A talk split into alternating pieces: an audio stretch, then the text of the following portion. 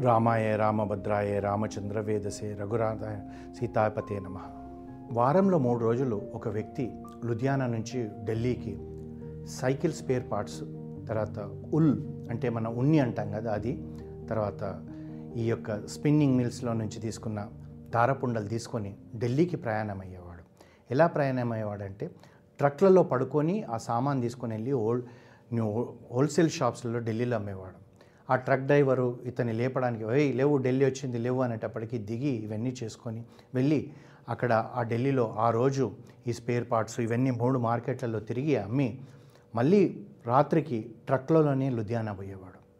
అంటే మనకి ఈ ఇంత చెప్పేటప్పటికి ఏమనిపిస్తుంది అంటే ఒక చాలా బీద వ్యక్తి ఏమీ లేనివాడు కుటుంబం కొరకు ఇలా లారీలలో ప్రయాణం చేస్తున్నాడు అనుకుంటాం అంతేకాకుండా ఈ వ్యక్తి ఏంటిదంటే ఎప్పుడన్నా అవసరం వస్తే లుధియానాకు పోవడం లేట్ అయితే ఎక్కడ హోటల్లో ఉండేవాడు కాదు.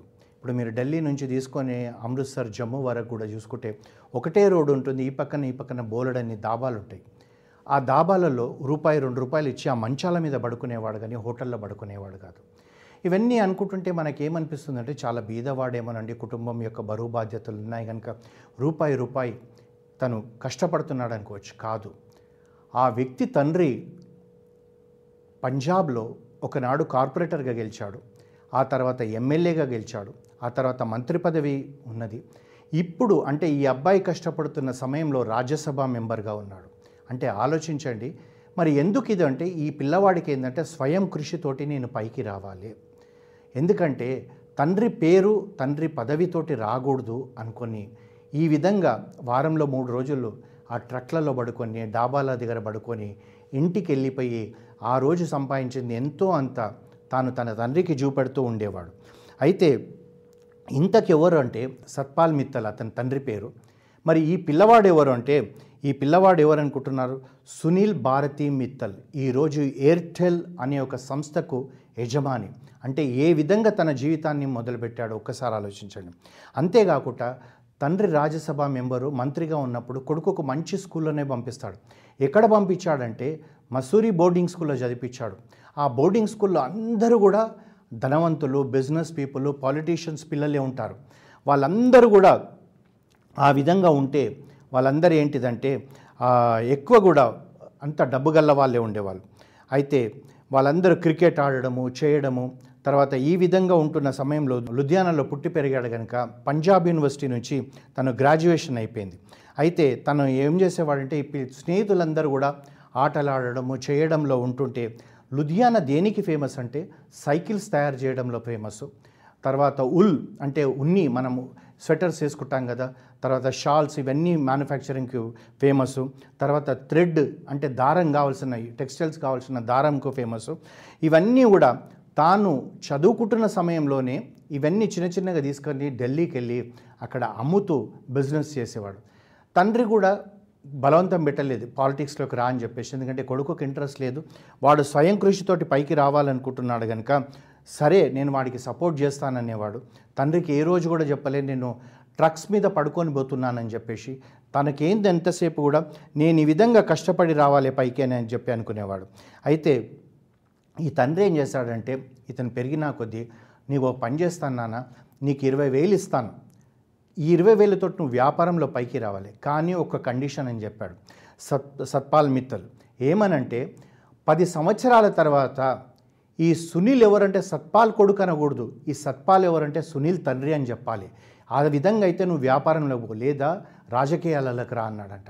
అంటే పదేళ్ళ తర్వాత నన్నందరూ కూడా నీ తండ్రిగా అంటే సునీల్ తండ్రి అని నేను చెప్పుకోవాలి. అంతేగాని సత్పాల్ కొడుకు సునీల్ అని చెప్పుకోకూడదని చెప్పి ఒకటికి రెండు సార్లు చెప్పేటప్పటికీ ఈ పిల్లవాడు తన మనసులో నిర్ణయించుకున్నాడు. ఎట్టి పరిస్థితుల్లో కూడా నేను బిజినెస్లో సక్సెస్ కావాలి అని చెప్పి అనుకొని తండ్రి దగ్గర ఇరవై వేలు తీసుకున్నాడు.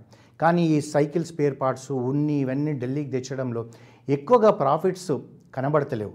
తర్వాత కాంపిటీషన్ ఎక్కువ. ఎందుకంటే లుధియానా తర్వాత ఢిల్లీ ఇప్పుడంటే కొద్దిగా ట్రాఫిక్ ఎక్కువైంది. కానీ ఒకప్పుడు ఆరు గంటలు ఏడు గంటలలో ప్రయాణం అనేటప్పటికీ ప్రతి వాళ్ళు రావడం చేయడం ఉంటుంది. కనుక కాంపిటీషన్ ఎక్కువ ఉందని చెప్పి తాను ఏం చేశాడంటే తన బిజినెస్ను తనకి ఎక్కువ ఇష్టమైన బాంబేకు షిఫ్ట్ చేశాడు. ఈ బాంబేలో షిఫ్ట్ చేసి ఏం చేశాడంటే అక్కడ అక్కడ డిమాండ్ చాలా స్టెయిన్లెస్ స్టీల్ షీట్స్కి ఉండేది. తర్వాత ఈ యొక్క బ్రాస్ అల్యూమినియం షీట్స్ ఇవన్నీ ఉండేది. బాంబేలో అబ్దుల్ రెహమాన్ స్ట్రీట్ అనేది ఫేమస్ ఇవన్నిటి కొరకు. ఏది steel sheets aluminium sheets brass sheets ఇవన్నిటికి. అక్కడ ఒక అరుగు మీద కూర్చొని ఇతను అమ్మడం మొదలుపెట్టాడు. అయితే ప్లాస్టిక్ ఇవన్నీ అమ్ముతున్నాడు. అయితే ఇవన్నీ కూడా బాంబే పంజాబ్ నుంచి తెప్పించి అమ్మేవాడు.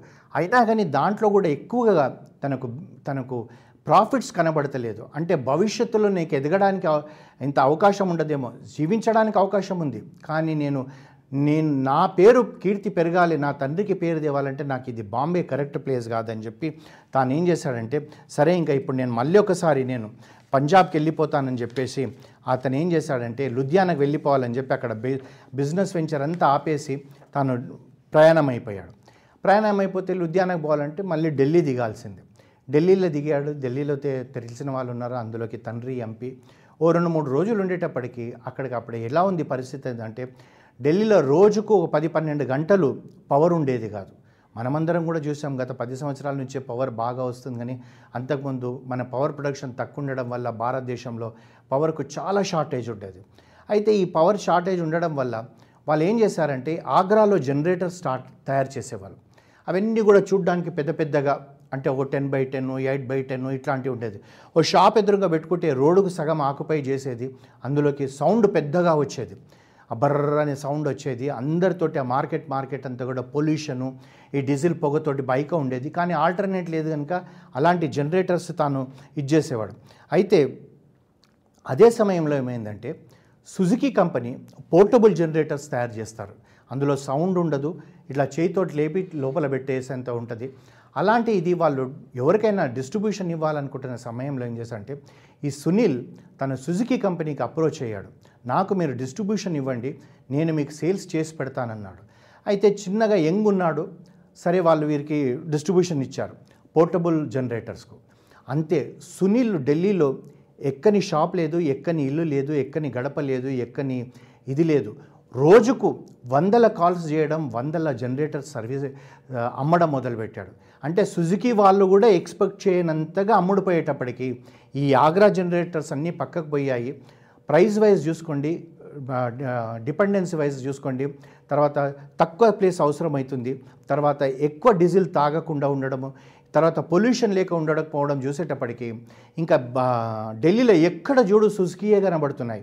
అప్పుడప్పుడే ఇవి రావడం మొదలుపెట్టేటప్పటికి న్యాచురల్గా ఏమవుతుందంటే కొన్ని కొన్ని కంపెనీలకు కన్ను కొట్టింది. ఎవడి ఈ అబ్బాయి? ఈ సునీల్ అంటే ఎవరు? ఇంత ఇంత బిజినెస్ చేస్తున్నాడని చెప్పి ఏం చేశారంటే వాళ్ళు గవర్నమెంట్లో ఇన్ఫ్లుయెన్స్ చేసి డిస్ట్రిబ్యూషన్ చేయకూడదు ఇక్కడ మ్యానుఫ్యాక్చరింగ్ చేయాలని చెప్పి ఒక కండిషన్ పెట్టారు. పెట్టేటప్పటికి మళ్ళీ సునీల్ జీవితం మొదటికి వచ్చింది ఆ సుజుకి వాళ్ళు ఇచ్చేది అంటే ఇక్కడ యూనిట్ పెట్టేంత లేదు. తాను ఏం చేశాడంటే ఇంకా తప్పదని అనుకున్నాడు.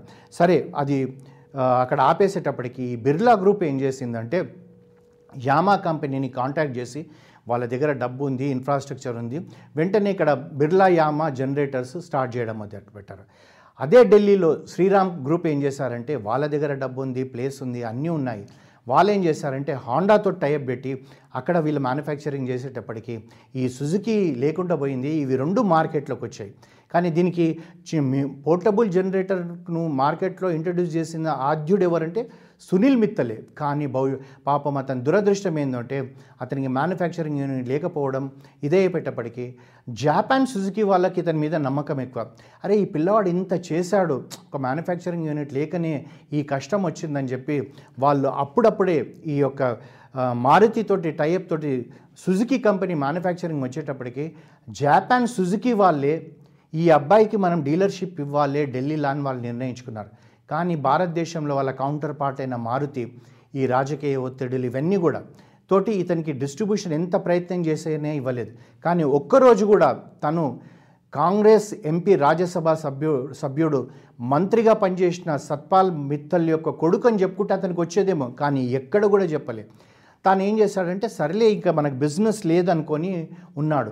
అప్పటికి కానీ ఆ డిస్ట్రిబ్యూషన్లో బాగా డబ్బు సంపాదించాడు. ఏదన్నా నేను ఒక బిజినెస్ స్టార్ట్ చేయాలని చెప్పి తను ఆలోచిస్తున్న సమయంలో ఏమైందంటే తైవాన్లో ఎలక్ట్రానిక్ ట్రేడ్ ఫేర్ జరుగుతుందని చెప్పి తెలుసుకున్నాడు. ఎలక్ట్రానిక్ ట్రేడ్ ఫేర్ తైవాన్లో జరుగుతుందంటే సరే అక్కడికి వెళ్తే మన కొత్త ఐడియాలు వస్తాయని చెప్పేసి ఈ సునీల్ మిత్తల్ ఏం చేశాడంటే తైవాన్ పోయాడు. పోయేటప్పటికి అక్కడ చూసేటప్పటికి ఏంటంటే మనకు అంతకుముందు వరకు కూడా మన మన కాలంలో టెలిఫోన్ అంటే ఓ నల్లది ఇంత బరువుది ఇలా ఇంత డబ్బలాగా ఉండేది మనం అలా ఇలా వేలు పెట్టి తిప్పేవాళ్ళం గిర్ర గిర్ర అని తిరిగేది. అక్కడ అన్నీ చూసేటప్పటికే ముందు అన్ని పుష్ బటన్ స్మార్ట్గా ఉండడం లైట్ వెయిట్ ప్లాస్టిక్ ఇట్లా జస్ట్ పుట్ బషన్తో కొట్టేటప్పటికి రీడైల్ సిస్టమ్ ఇవన్నీ ఉన్నాయి. ఇవన్నీ చూసేటప్పటికి తాను ఏమనుకుండంటే మొట్టమొదటిసారిగా పుష్ బటన్ టెలిఫోన్ చూసింది మిత్తల్. తను చూసేటప్పటికి ఏమైందంటే అరే ఇట్లాంటిది నేను భారతదేశంలో మొదలు పెడితే బిజినెస్ బాగుంటుందని చెప్పి ఆలోచించి హైదరాబాద్ భారతదేశంకి వచ్చేసి భారతీ టెలికాం అని పెట్టి బీటెల్ టెలిఫోన్స్ అని చెప్పి అక్కడికి ఎంచి పార్ట్స్ తెప్పించుకొని ఇక్కడ అసెంబ్లింగ్ చేసి అమ్మడం మొదలుపెట్టాడు. అప్పుడే మనం కూడా లేట్ ఎయిటీస్ నైంటీస్లో మనం కొత్తగా చూడడం మొదలుపెట్టాం. ఎంత బాగుంది ఎంత స్మార్ట్గా ఉన్నాయి ఈ ఫోన్స్ అని చెప్పి అనుకుంటున్నాం. అంతేకాకుండా ఏం చేశాడంటే ఆ పుష్ బటన్ తోటి దాంతోపాటు ఆన్సరింగ్ మిషన్స్ అందులో పెట్టడం మొదలుపెట్టాడు. ఫ్యాక్స్ మిషన్స్ తయారు చేశాడు. అంతేకాకుండా తాను ఏం చేశాడంటే ఇట్లాంటివన్నీ కూడా జపాన్ జర్మన్ తర్వాత అమెరికా పేరు పొందింది. కానీ భారతదేశంలో సునీల్ మిత్తల్ మొట్టమొదటిగా బీటెల్ అనే టెలిఫోన్స్ చేస్తూ ఏం చేశాడంటే తాను జర్మన్కి వెళ్ళాడు జర్మన్కి వెళ్ళి సీమెన్స్ తోటి మాట్లాడారు. మాట్లాడితే సీమెన్స్ వాళ్ళు ఏమన్నారంటే నీ పేరు మేము కొత్తగా వింటున్నాము. భారతదేశంలో మాకు తెలిసింది టాటాస్ కానీ బిర్లాస్ కానీ లేదా రిలయన్స్ అని తెలుసు సింగాన్యాస్ తెలుసు నువ్వు ఎవరన్నారు తాను తన గురించి ఎక్స్ప్లెయిన్ చేసి మీరు అవసరమైతే మీరు జస్ట్ మీరు జాపాన్లో సుజుకిని అడగండి నా వర్కింగ్ స్టైల్ నేను కష్టపడే తత్వం అనేటప్పటికీ వాళ్ళు కూడా ఏం చేశారంటే వాళ్ళు ఈ యొక్క టెక్నాలజీని వాళ్ళు ట్రాన్స్ఫర్ చేశారు శ్రీమన్ యొక్క టెక్నాలజీ పుష్ బటన్స్ కొరకు. జాపాన్కి వెళ్ళారు టాకోచియా అనే చెప్పే కంపెనీతోటి ఫ్యాక్స్ మిషన్స్కు టైఅప్ చేసుకున్నాడు ఇవన్నీ చేసుకొని తాను ఇంట్రడ్యూస్ చేసేటప్పటికీ మొట్టమొదటిసారిగా భారతదేశంలో అది వచ్చినప్పటికీ బిఎస్ఎన్ఎల్ ఎంటీఎన్ఎల్ వాళ్ళు. అది చూసి ఇది చాలా బాగుందని సింగిల్ ఆర్డర్ డెబ్బై వేల ఫోన్లు ఇచ్చారు. అంతే. వరల్డ్ లార్జెస్ట్ మ్యానుఫ్యాక్చరర్ కింద సునీల్ మిత్తల్ మనకు ఆ టైంలో ఈ పుష్ బటన్ మ్యానుఫ్యాక్చరింగ్లో. ఎందుకంటే భారతదేశం అతిపెద్ద మార్కెట్ కనుక అంతేకాకుండా ఏమైందంటే అప్పుడప్పుడే ఈ లిబరలైజేషన్ పాలసీస్ రావడంలో టెలిఫోన్స్ కూడా వాడకం మొదలుపెట్టేటప్పటికి అందరూ కూడా దానికి షిఫ్ట్ అయిపోయారు. అదే సమయంలో ఏమైందంటే భారతదేశంలో పంతొమ్మిది వందల తొంభై ఒకటిలో భారతీయులు గర్వపడే ప్రధానమంత్రి పివి నరసింహారావు గారు తాను అంటే మొత్తం డోర్స్ ఓపెన్ చేసి కొత్త టెక్నాలజీ ఎవరు తెస్తే వాళ్ళకి లైసెన్స్ ఇవ్వడం లైసెన్స్ రాజ్యం లేకపోవడము ఇంతే చేయాలన్నది లేకుండా మీరు కొత్త కొత్త తీసుకురండి భారతదేశాన్ని అభివృద్ధి చెందేటట్టుగా మనం చూడాలని చెప్పి తన యొక్క గ్రోత్ ప్లాన్ పా- చేసేటప్పటికి టెలిఫోన్ సెక్టార్ ఏమైందంటే ప్రైవేట్కి ఓపెన్ అయిపోయింది. ఆ ప్రైవేట్కి ఓపెన్ అయినప్పుడు మొబైల్ కంపెనీస్ స్టార్ట్ అయినాయి. ఈ మొబైల్ కంపెనీస్ మొబైల్ టెలిఫోన్స్ కొరకు మార్కెట్ నెట్వర్క్ పెంచుకోండి అని చెప్పేటప్పటికీ భారతి వాళ్ళు కూడా వాళ్ళు ప్రయత్నం చేశారు. అయితే వాళ్ళు ఏం చేశారంటే భారతదేశం ఒక కండిషన్ పెట్టింది. టెక్నాలజీ మీ దగ్గర లేదు కనుక ప్రపంచంలో గొప్ప టెక్నాలజీ ఉన్న వాళ్ళతోటి మీరు టైఅప్ చేసుకుంటే కొన్ని సంవత్సరాలు మీరు వాళ్ళతో పాటు ఇక్కడ భారతదేశంలో ఆపరేట్ చేయగలుగుతారు. ఆ తర్వాత మీరు ఎక్స్పర్ట్స్ అయినాక తర్వాత బహుశా మీరు అప్పుడు ఆ టెక్నాలజీ ఉన్నా లేకున్నా మీకు టెక్నాలజీ వస్తుందని చెప్పేటప్పటికి తాను ఏం చేశాడంటే ఒక ఇటలీ కంపెనీ వివెండి అనే కంపెనీతో టైఅప్ చేసుకున్నాడు. టైఅప్ చేసుకునేటప్పటికి వాళ్ళు ఏం చేశారంటే ఆ వివెండి కంపెనీ అంత అయిపోయింది అప్లికేషన్స్ అన్నీ వీళ్ళు సబ్మిట్ చేయాలి డ్యూ డేట్ వస్తుంది అన్నీ రెడీ చేసుకోండి వివెండి వాళ్ళు కూడా యాక్సెప్ట్ చేశారు. కరెక్ట్గా పది రోజుల ముందర సునీల్ మిత్తల్కు వాళ్ళు ఫోన్ చేసి నీ నుంచి మేము విత్డ్రా అవుతున్నామన్నారు. ఈ పది రోజులలో ప్రపంచంలో ఉత్తమమైన మొబైల్ సర్వీస్ ఇస్తున్న వాళ్ళతో టైఅప్ పెట్టుకోవడం ఇవన్నీ చేయడం కష్టం కనుక తాను వెంటనే వాళ్ళు ప్యారిస్కి వెళ్ళి వాళ్ళ హెడ్ క్వార్టర్స్ నుంచి వాళ్ళని పిలిపించి వాళ్ళని ఎంతో కన్విన్స్ చేశారు. మీకు ఎందుకు నమ్మకం లేదో నాకు అర్థమైతే లేదు. మీరు ఇప్పుడు సీమెన్స్కు కాంటాక్ట్ చేయండి. ఇప్పుడు మీరు టగచియో కాంటాక్ట్ చేయండి. ఇప్పుడు మీరు సుజుకీకి కాంటాక్ట్ చేయండి. వాళ్ళు ఎవ్వరు కూడా నేను అన్ఫిట్ అని చెప్తే నేను మిమ్మల్ని ఏమి ఇబ్బంది పెట్టకుండా వెనక్కి వెళ్ళిపోతానంటే వాళ్ళు ఒక రోజు సమయం తీసుకొని బహుశా వాళ్ళు నిజంగా కూడా వాళ్ళ కంపెనీకి కూడా చెడు పేరు తెచ్చుకోకూడదు కనుక వాళ్ళు సీమన్స్ని కానీ సుజుకీని కానీ టెకోచియోని కానీ కాంటాక్ట్ చేస్తుంటారు. చేసినాక ఇతని యొక్క రెఫరెన్స్ వల్ల వాళ్ళు మంచి వాళ్ళని చెప్పారో ఏవి కష్టపడతాడని చెప్పి ఉంటారు నీతి నిజాయితీ గలవాడని చెప్పి ఉంటారు ఏది చెప్పిపోయి ఉంటారో వాళ్ళు అప్పుడు యాక్సెప్ట్ చేసేటప్పటికి మన దగ్గరకు వచ్చిన తర్వాత తాను సబ్మిట్ చేసిన తర్వాత కొన్ని సెక్టార్స్కు ఆ మొబైల్ ఆపరేషన్స్కి ఇచ్చారు అదే కంపెనీ ఎయిర్టెల్. ఈరోజు ఎయిర్టెల్ ఒక ఎయిర్టెల్గానే కాకుండా బ్రిటిష్ టెలికామ్ తోటి ఉంది. సింగిల్ వాళ్ళు ఏం చేశారు? బ్రిటిష్ టెలికామ్ ఎయిర్టెల్ యొక్క సక్సెస్ని చూసి ఇందులో షేర్స్ వాళ్ళు పెట్టారు. మేము ఇన్వెస్ట్ చేస్తామన్నారు. ఎక్కడ మొదలైంది? ట్రక్లలో పడుకున్న సునీల్ మిత్తల్ జీవితం తండ్రి రాజ్యసభ మెంబర్ మినిస్టర్గా ఉన్న వ్యక్తి ఏ ఇన్ఫ్లుయెన్స్ లేకుండా తాను ఇంత కష్టపడి ఎయిర్టెల్ లాంటిది తెచ్చేటప్పటికి. అంతేకాకుండా చెన్నై నుంచి సింగపూర్కు సముద్రంలో నుంచి టెలికాం సర్వీసెస్ కొరకు కేబుల్ వేసిన మొట్టమొదటి కంపెనీ కూడా ఎయిర్టెల్కు గుర్తింపు వచ్చింది. ఈ విధంగా సి ప్రాజెక్ట్ కంప్లీట్ చేశాడు. ట ఎంత అంటే టార్గెట్స్ నిమిషాల మీద పూర్తి చేయడం. అంతేకాకుండా ప్రస్తుతం వాల్మార్ట్ తోటి కూడా తాను కొలాబరేషన్లో వాల్మార్ట్ షాప్స్ కూడా ఇండియాలో మొదలుపెట్టాడు. ఫేర్ ప్రైజ్ అని చెప్పేసి రెండు వేల ఏడులో. అంతేకాకుండా కోటక్ మహీంద్రా తోటి టైఅప్ చేసుకొని ఎయిర్టెల్ పేమెంట్ బ్యాంక్స్ కూడా మొదలుపెట్టాడు. ఎయిర్టెల్ సర్వీసెస్ పద్దెనిమిది కంట్రీలలో విస్తరించాడు.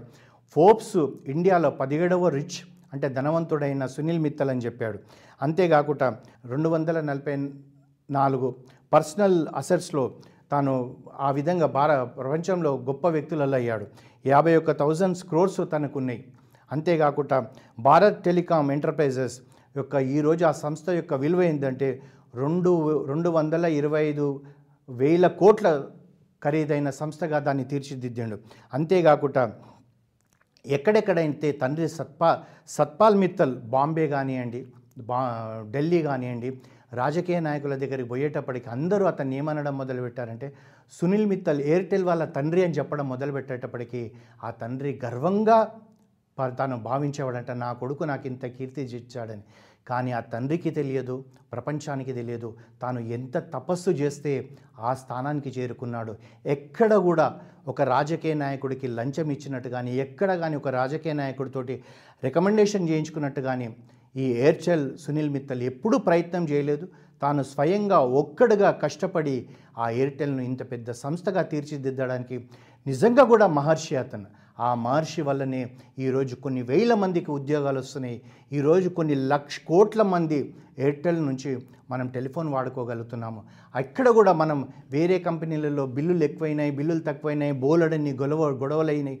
కొన్నిసార్లు అయితే కొన్ని కంపెనీలు ఇళ్ళలకు దాదాలను పంపించి బిల్లులు వసూలు చేసేవాళ్ళు. మనం ఎయిర్టెల్ గురించి ఎప్పుడు అట్లాంటిది వినలే. కారణం ఏంటంటే ఒక నీతి నిజాయితీ గలవాడు కష్టపడి పైకొస్తే ఎదుటివాడి కష్టం తెలుస్తుంది కనుక ఎదుటివాళ్ళని కష్టాలలో పెట్టకుండా ఆ సంస్థను ముందుకు తీసుకెళ్తున్న సునీల్ భారతి మిత్తల్కు నిజంగా కూడా మనమందరం కూడా ఏ విధంగా అంటే ఒక మహర్షిని గౌరవించినట్టుగా గౌరవించాలి.